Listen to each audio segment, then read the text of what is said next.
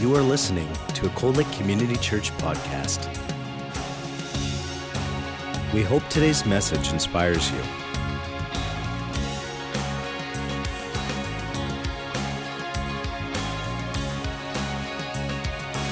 Cold Lake Community Church, a place where families connect.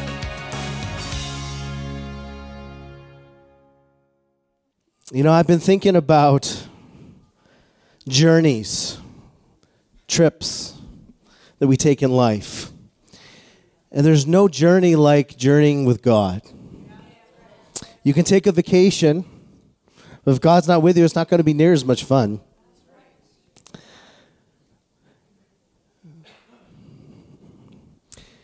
You know, I remember one particular trip that I took with um, some of my family was actually near here. It's near here somewhere. And my family decided to go for a tube down a river. I don't know if you've ever tubed down a river. Well, I can't remember now. This I was quite young. I was maybe like 8 or 10. And my uncle had a friend who used to do canoe tours. And he used to do this 2-hour trek on a by canoe down this river. And um, so he told my uncle about, you know, where to start drop off your tubes, where to park your car to get picked up so that you can get back to to other vehicles. And we were all set to go. And there's a group of us. I think there's probably like 10 kids. We had um, a group of adults. We went with some snacks. We went with a few drinks, and we sat down uh, on the edge of the this river, and we started to go. And uh, the first hour was just beautiful. We're all just having fun, just floating down the river. And then the second hour came, and some of the kids were starting to go, "Are we there yet? Are we there yet? You know, like where's the car?" And and our parents like, "Well, it's okay. It'll be soon." He said it's a two-hour trip. The problem with that was it was a two-hour trip by canoe. And I don't know if you've ever been in a canoe, but those things can be, can get going pretty fast. You have a, a way to propel yourself forward with paddles. When you're tubing, you're completely at the mercy of the river. And the problem is, is that some of the rivers around here stop becoming like a mighty flowing river, and they seem more like you're just resting in a swamp. It's like you're like not even sure if the water's moving at all. And we got into this area where it was just swampish, and all of our tubes kept, kept getting caught up on the reeds. And my dad hopped out of his tube and started pulling all the tubes. We connected all our tubes together. He started pulling the tubes through until we got to a bit more of a current. And as we started the current again, we started down the river, and two hours turned into three hours, turned into four hours. Eight hours later, the sun is starting to go down. The mosquitoes are coming out. We're not prepared. Most of us don't even have shoes. And we're thinking, what are we going to do? And then my uncle starts talking about one time when he was 16 and got caught in the woods and had to camp out somewhere, and we might have to do that again. And us kids are just horrified. Like, what? We were going to be camping on the side of the river? But so, sh- surely enough, we're, we're staying pretty close to shore. We're slowly going down the river. It's really starting to get dark now. We're starting to hear weird noises coming from the trees that we didn't notice an hour before. And way, way out at the top of a hill, we see a light. There's a house, a light on top of a hill. And we start all getting excited, like, whew, we found some refuge. There's going to be someone up there that can save us from our calamity of epic proportions for us, all these kids being eaten by mosquitoes. And so we go to the edge of the river, just down from where the light was. And as a family, we start, we just left our tubes and started climbing up with bare feet, with shorts. Some of us didn't even have t shirts on, getting eaten by mosquitoes, crawling through dense bush. And finally, we found this little cutout, but it wasn't really a cutout. It was just the people had cut down a bunch of trees so that they'd have a view. And so all the logs were just left there, piled on top of one another. So I thought it was like, woohoo, we found a clearing. It's going to be easy. But no, it just got worse because now you're climbing up and over down trees in the dark. This is back before everybody had cell phones. So it wasn't that we didn't have cell phone reception, we just didn't have phones. I know it's hard to imagine for some of you young people going somewhere without a phone. That's just it's crazy. But we get up to the top of the hill, and, and sure enough, there was a, a, a, family there, and it was their home, and they were really kind. They let us come into their home. They fed us toast, I remember. I, I don't know. I feel like this guy somehow had a connection with Wonder Bread. Like maybe he drove the Wonder Bread truck or something.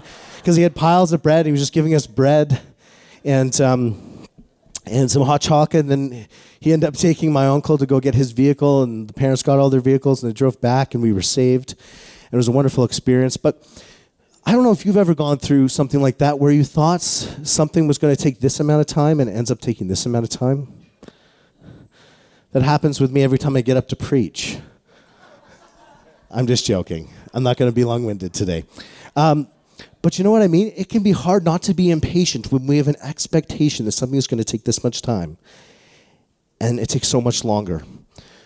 You know, sometimes in our Christian walks, the process of maturing and coming to the place where we arrive, quote unquote, takes a while.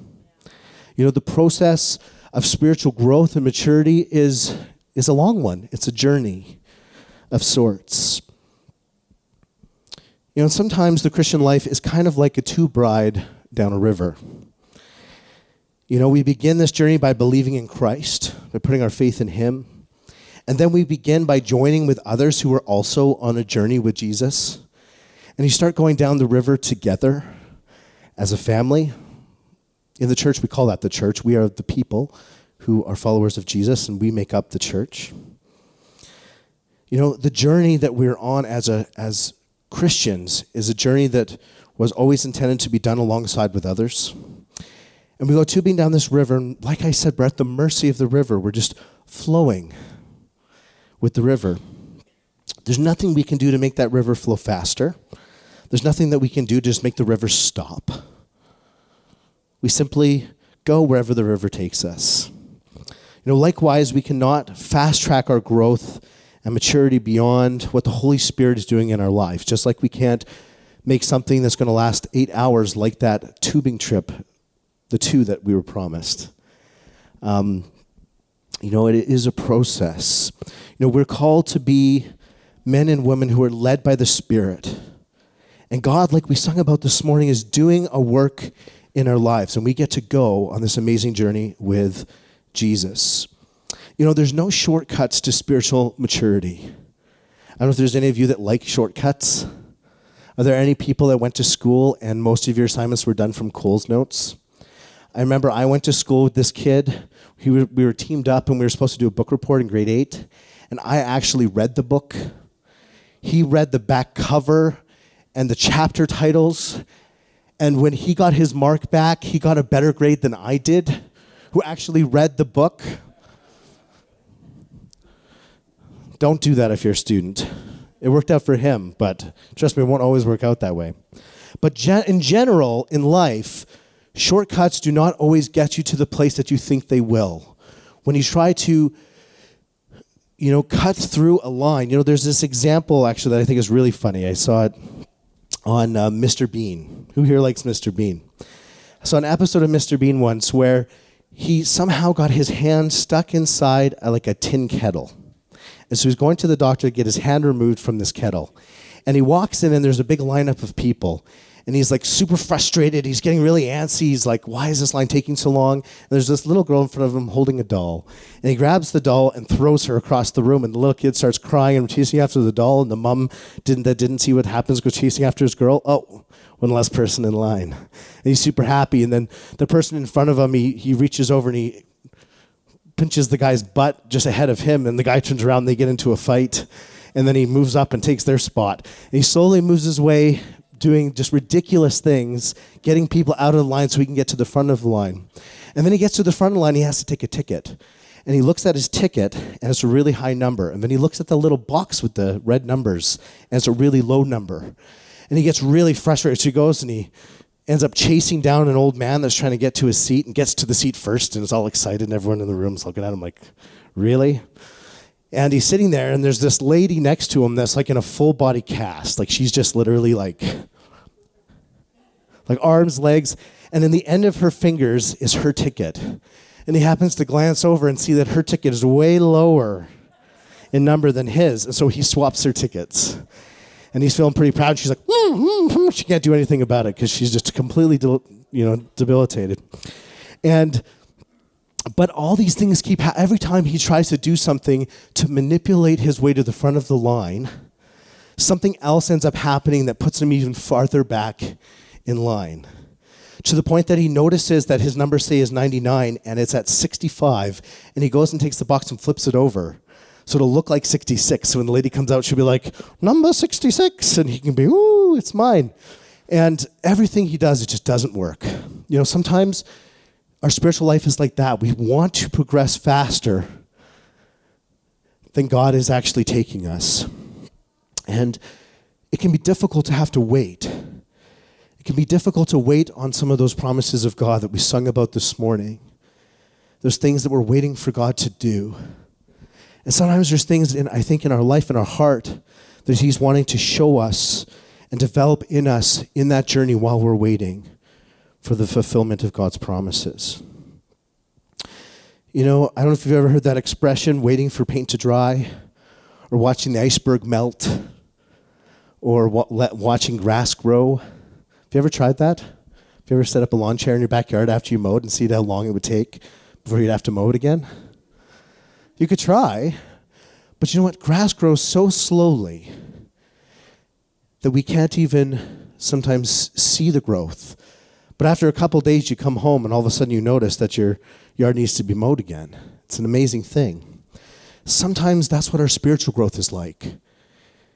God is doing something inside of us, in our heart, and we can't always see it. And sometimes people around us can't always see it because the work that God initiates first is always an inward work that then begins to manifest outwardly. But sometimes what we try to do is we try to manifest the appearance of spiritual growth outwardly when that work has not been completed in our heart. And then there becomes a discrepancy sometimes between what we present to the world and what we actually experience and know to be true and where we are in our life. And it's an impossible way to live. Eventually, those dominoes are going to come crashing down.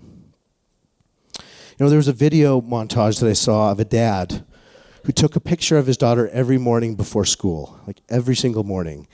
And I can't remember if he made a video too or just a picture. And when she graduated, he created this video, this montage of all these clips from every single day of her school life, from the time she was in kindergarten all the way through till her graduation. And day by day, there wasn't a huge change in her. But as, as time sped on and as the months went by and the months turned into years, all of a sudden you could see this huge progress in this little girl. You know, an amazing promise that we have in the Word of God is that when God starts something within us, He's going to finish it. And when you choose to follow Jesus and pursue Him and have a relationship with God, He's going to work in your heart. And like we sung about this morning, He's going to work even when we can't see it. He's always working, He's always prompting. The Spirit is moving. And our job is to align our life with what God is prompting us and moving in our lives, to align with that. Philippians 1 6 Paul says, I'm sure that God, who began the good work within you, will continue his work until it's finally finished on that day when Christ Jesus comes back again. You know, us in our modern world, we're so obsessed with speed. You know, not just the movie speed. Where, you know, we're always trying to find the fast track. We're always trying to find the shortcut, the quick fix. You know, we'll follow extreme exercise routines and diet fads to lose weight fast. I haven't tried one lately. Else you'd know. We want the big box store solution. You know, with a one stop shop where all of our problems can be fixed all at once. You know, we'll seek out a speaker, a conference, or an event, hoping that it will somehow help us to overcome all the obstacles in our life. But the truth is, growth is a gradual process, and it's never the result of any one experience.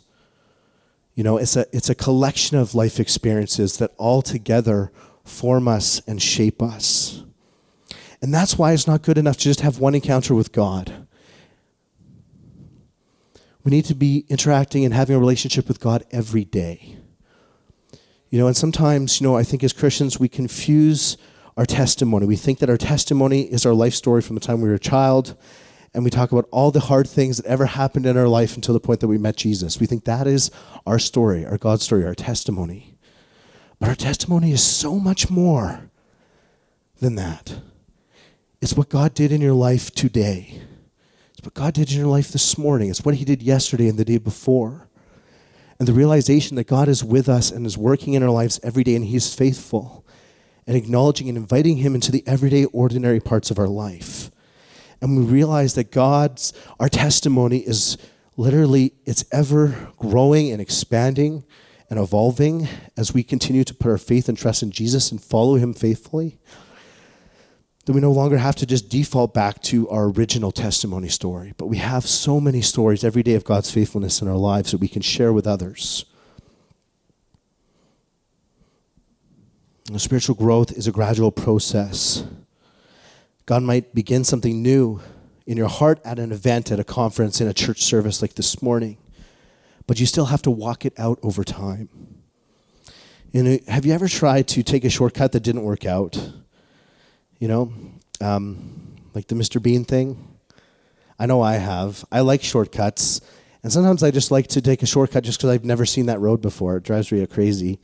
I'll be driving and I'll be like, "Did you know there was an alley there?" And I'll just turn up the alley, and she's like, "What are we doing? We're going here."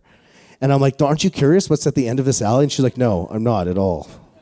I, I would. I don't care one iota." but I do care about getting to this place that we're going to. You know, God has chosen to develop us and sanctify us over time. You know, God could have made it an instantaneous process, but He didn't. You know, it's a process that we go through with God. And this process of spiritual growth and maturity, you know, it's how our character is developed, it's how we learn to trust God, it's how we realize that God is truly faithful is how we attain a deeper relationship with God so that our lives will actually bear fruit. God began a work in you, and He's going to complete it. I love this picture. Nothing like stairs. You know, I just recently got an Apple Watch. Rhea got it for me for my birthday. And you can set the little workout things, and one of them is, is a steps exercise.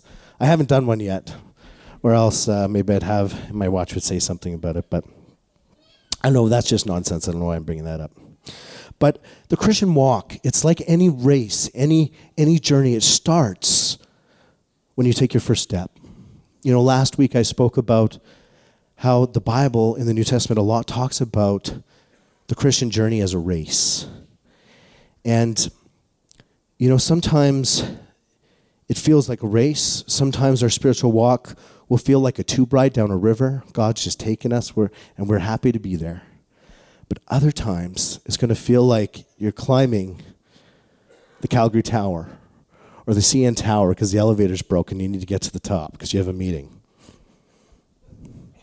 And you're in your nice clothes. And you're meeting someone important, and you don't want to be sweaty when you get there, like I am right now. Sometimes the journey is hard work. Sometimes it's not easy flowing. You know, but the important thing is that we begin, that we take our first step. And that, like I said, that Mark Batterson quote, quote, that even if we can't see where the next third, fourth, fifth step is, that we in faith continue to take the next step and the next step in alignment with God's word and what the Spirit is, is calling us to do. You know, God has called the church, which is you and me, to preach the gospel to the world, telling every tribe and nation about the Son of God who came and died for them. Jesus came, the Bible says, to reconcile us back into a perfect relationship with God.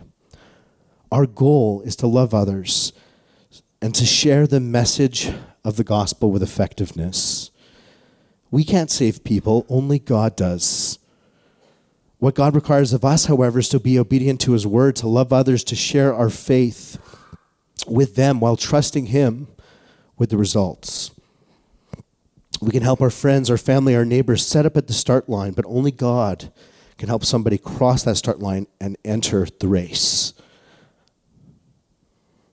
But once that person has crossed that line, we're called as a church, as a community, as, as the body of Christ to journey with that person.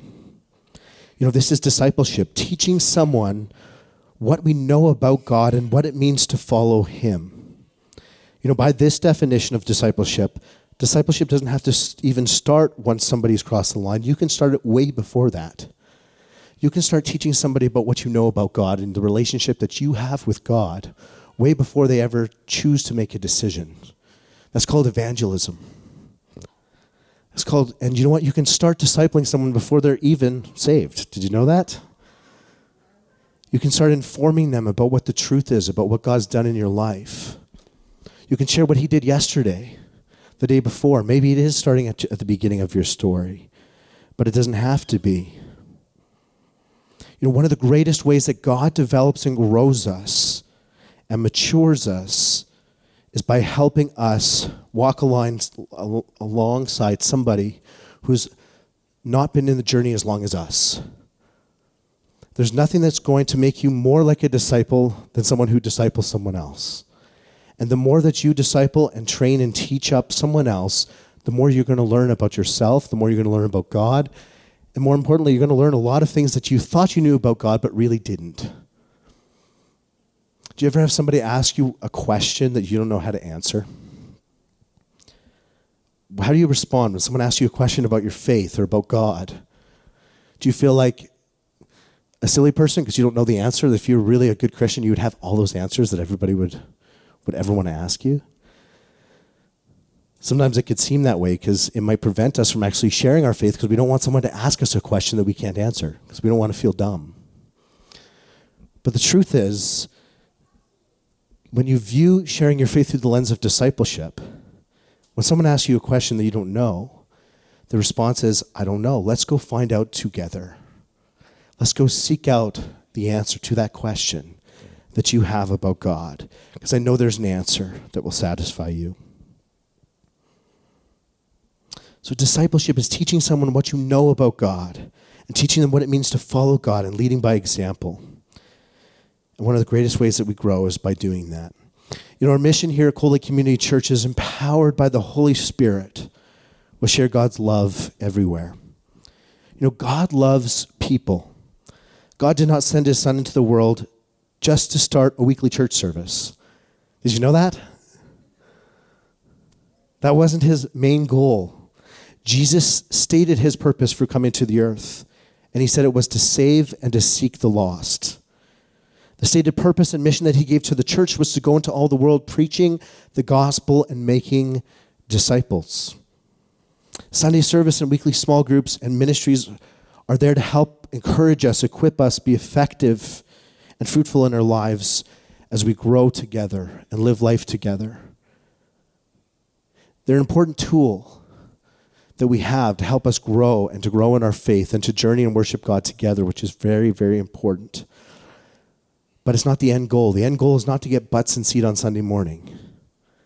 The end goal is to make disciples, is to, is to help develop people and, re- and help them to understand that they can then disciple someone else, that they can share their faith effectively with someone and show them what it means to follow Jesus.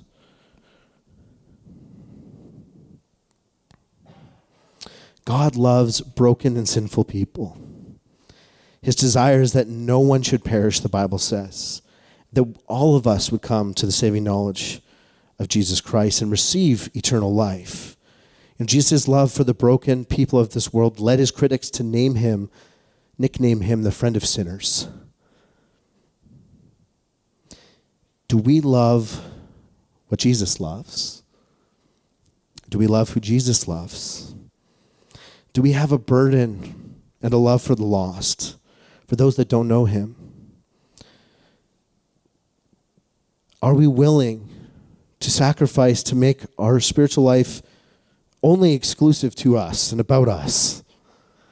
Or are we willing to follow Jesus' example and reach out and love and care for others? Because if we're unwilling to do that, we don't look anything like him, do we? Jesus, when people were like, oh, where's Jesus? If he wasn't in the temple, meeting with his father, especially once he started his ministry, he would he'd be down somewhere, probably in the pub, chatting with the local guys. Honestly, the places that he would go, the homes that he would go into and share meals with with people, were offensive to the religious people of that day, who did everything they could to separate themselves from that which was unclean and unpure. But Jesus entered in. He who is holy, he who is perfect, he who is 100% clean, came into a dark and broken world. He who is the light of the world. And an amazing thing happened. The things that normally would come in contact with people and make them unclean, when he came in contact with unclean things, he made them clean. That's what the holiness of God does. It can kill you. But when Jesus touches you, he cleanses your heart. He makes you new. I have nothing in my notes about holiness. So I'm going to continue on. The point that I want to make here is that God has called us all as followers of Jesus to be ministers of the gospel. It's not just something for people that have a job title like Pastor Hayward and myself, but we're all been called to share the message of Jesus and to love people by the Holy Spirit. You know, this triangle here, it's, it's one of our tokens, it's one of our, it's something that illustrates our vision of how we're going to accomplish sharing God's love and leading people to Jesus. And it starts with Christ church and community in the corners. So, first and foremost, we're all about inviting people into a relationship with Jesus. But we know that if, if people are going to be successful in their walk, they need to do it in community with others. We need to be discipling people. And that's the church part. That's us coming together to worship God, to walk alongside one another, to encourage one another in the faith. And then the community part is reaching out, being on mission, doing what God has called us to do which is make disciples, to preach the gospel. And it sounds really complicated, but really it's just sharing about what God's done in your life. You know, first, the Christ bit, you know, it's, it's where we begin. And it's a journey worth taking somebody else on, is meeting the person of Jesus and showing them how he can radically transform your life. You know, we have the responsibility as Christians not only to make disciples, but to also be discipled. There will never be a time in your walk where you'll have reached the pinnacle of your spiritual walk where there won't, God will not use somebody to speak into your life. There will never be a moment, no matter how much you've read the Word of God, that God will not speak to you and show you something new in His living Word. that we're all in process, we're all in this journey, and we're all at different places in that journey. And we must all remain students as well as teachers. As we invest in the spiritual lives of others, we need to always be having people pouring into our lives.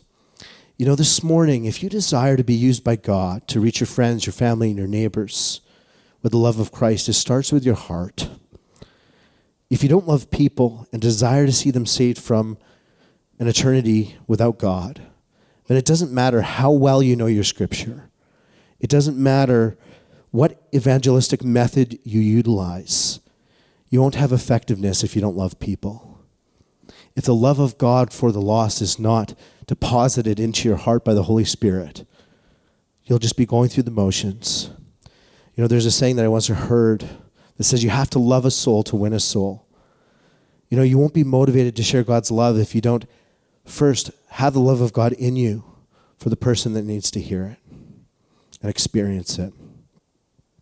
You know, the first step this morning to make room in your heart for those who are not saved, those in our lives who don't know Jesus, and those who we interact with every day in our community, you know, is to pray and to ask God to give you a heart for the lost because he has a desperate heart for the lost. He wants to be with them, he wants to see them be made whole and find wholeness in him, to be healed.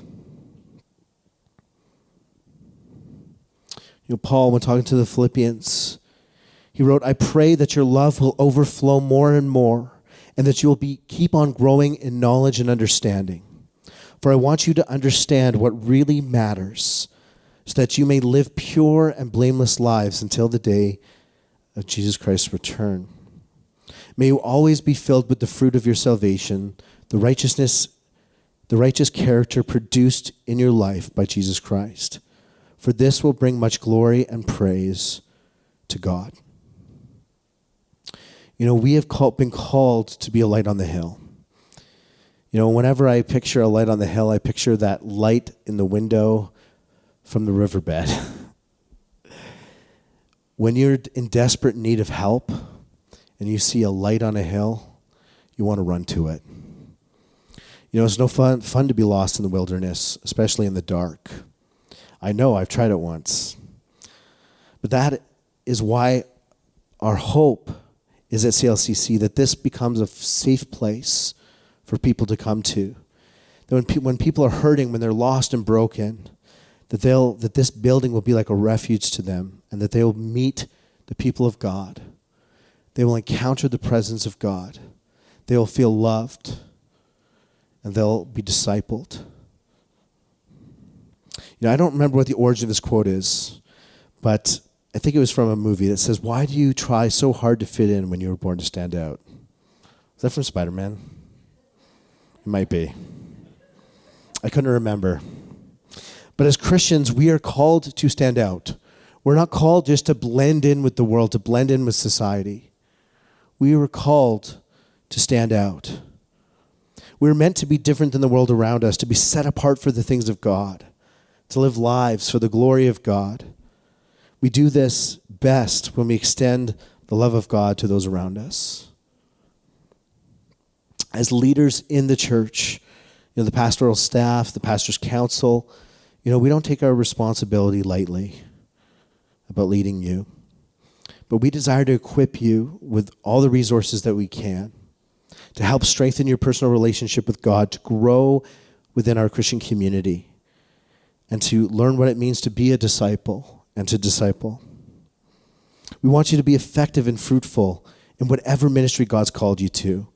And we realize that discipleship needs to happen outside of these four walls as well in our homes, in our families, in the community. And I believe some of our greatest opportunities to see God move are in the everyday, ordinary moments of our lives. You know, when we're at the park, when we're at work, when we're in our living rooms, in our kitchens, sitting around our dinner tables. And that is why we've decided to invest in a new resource that's going to help our church to grow in knowledge and understanding of the Word of God, to inspire future Connect groups, and to better equip us all as leaders.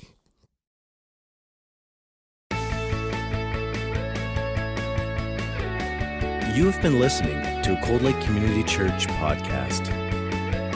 We hope that you've been blessed by this teaching from Cold Lake Community Church. Thank you for your continued support of this ministry. Cold Lake Community Church, a place where families connect.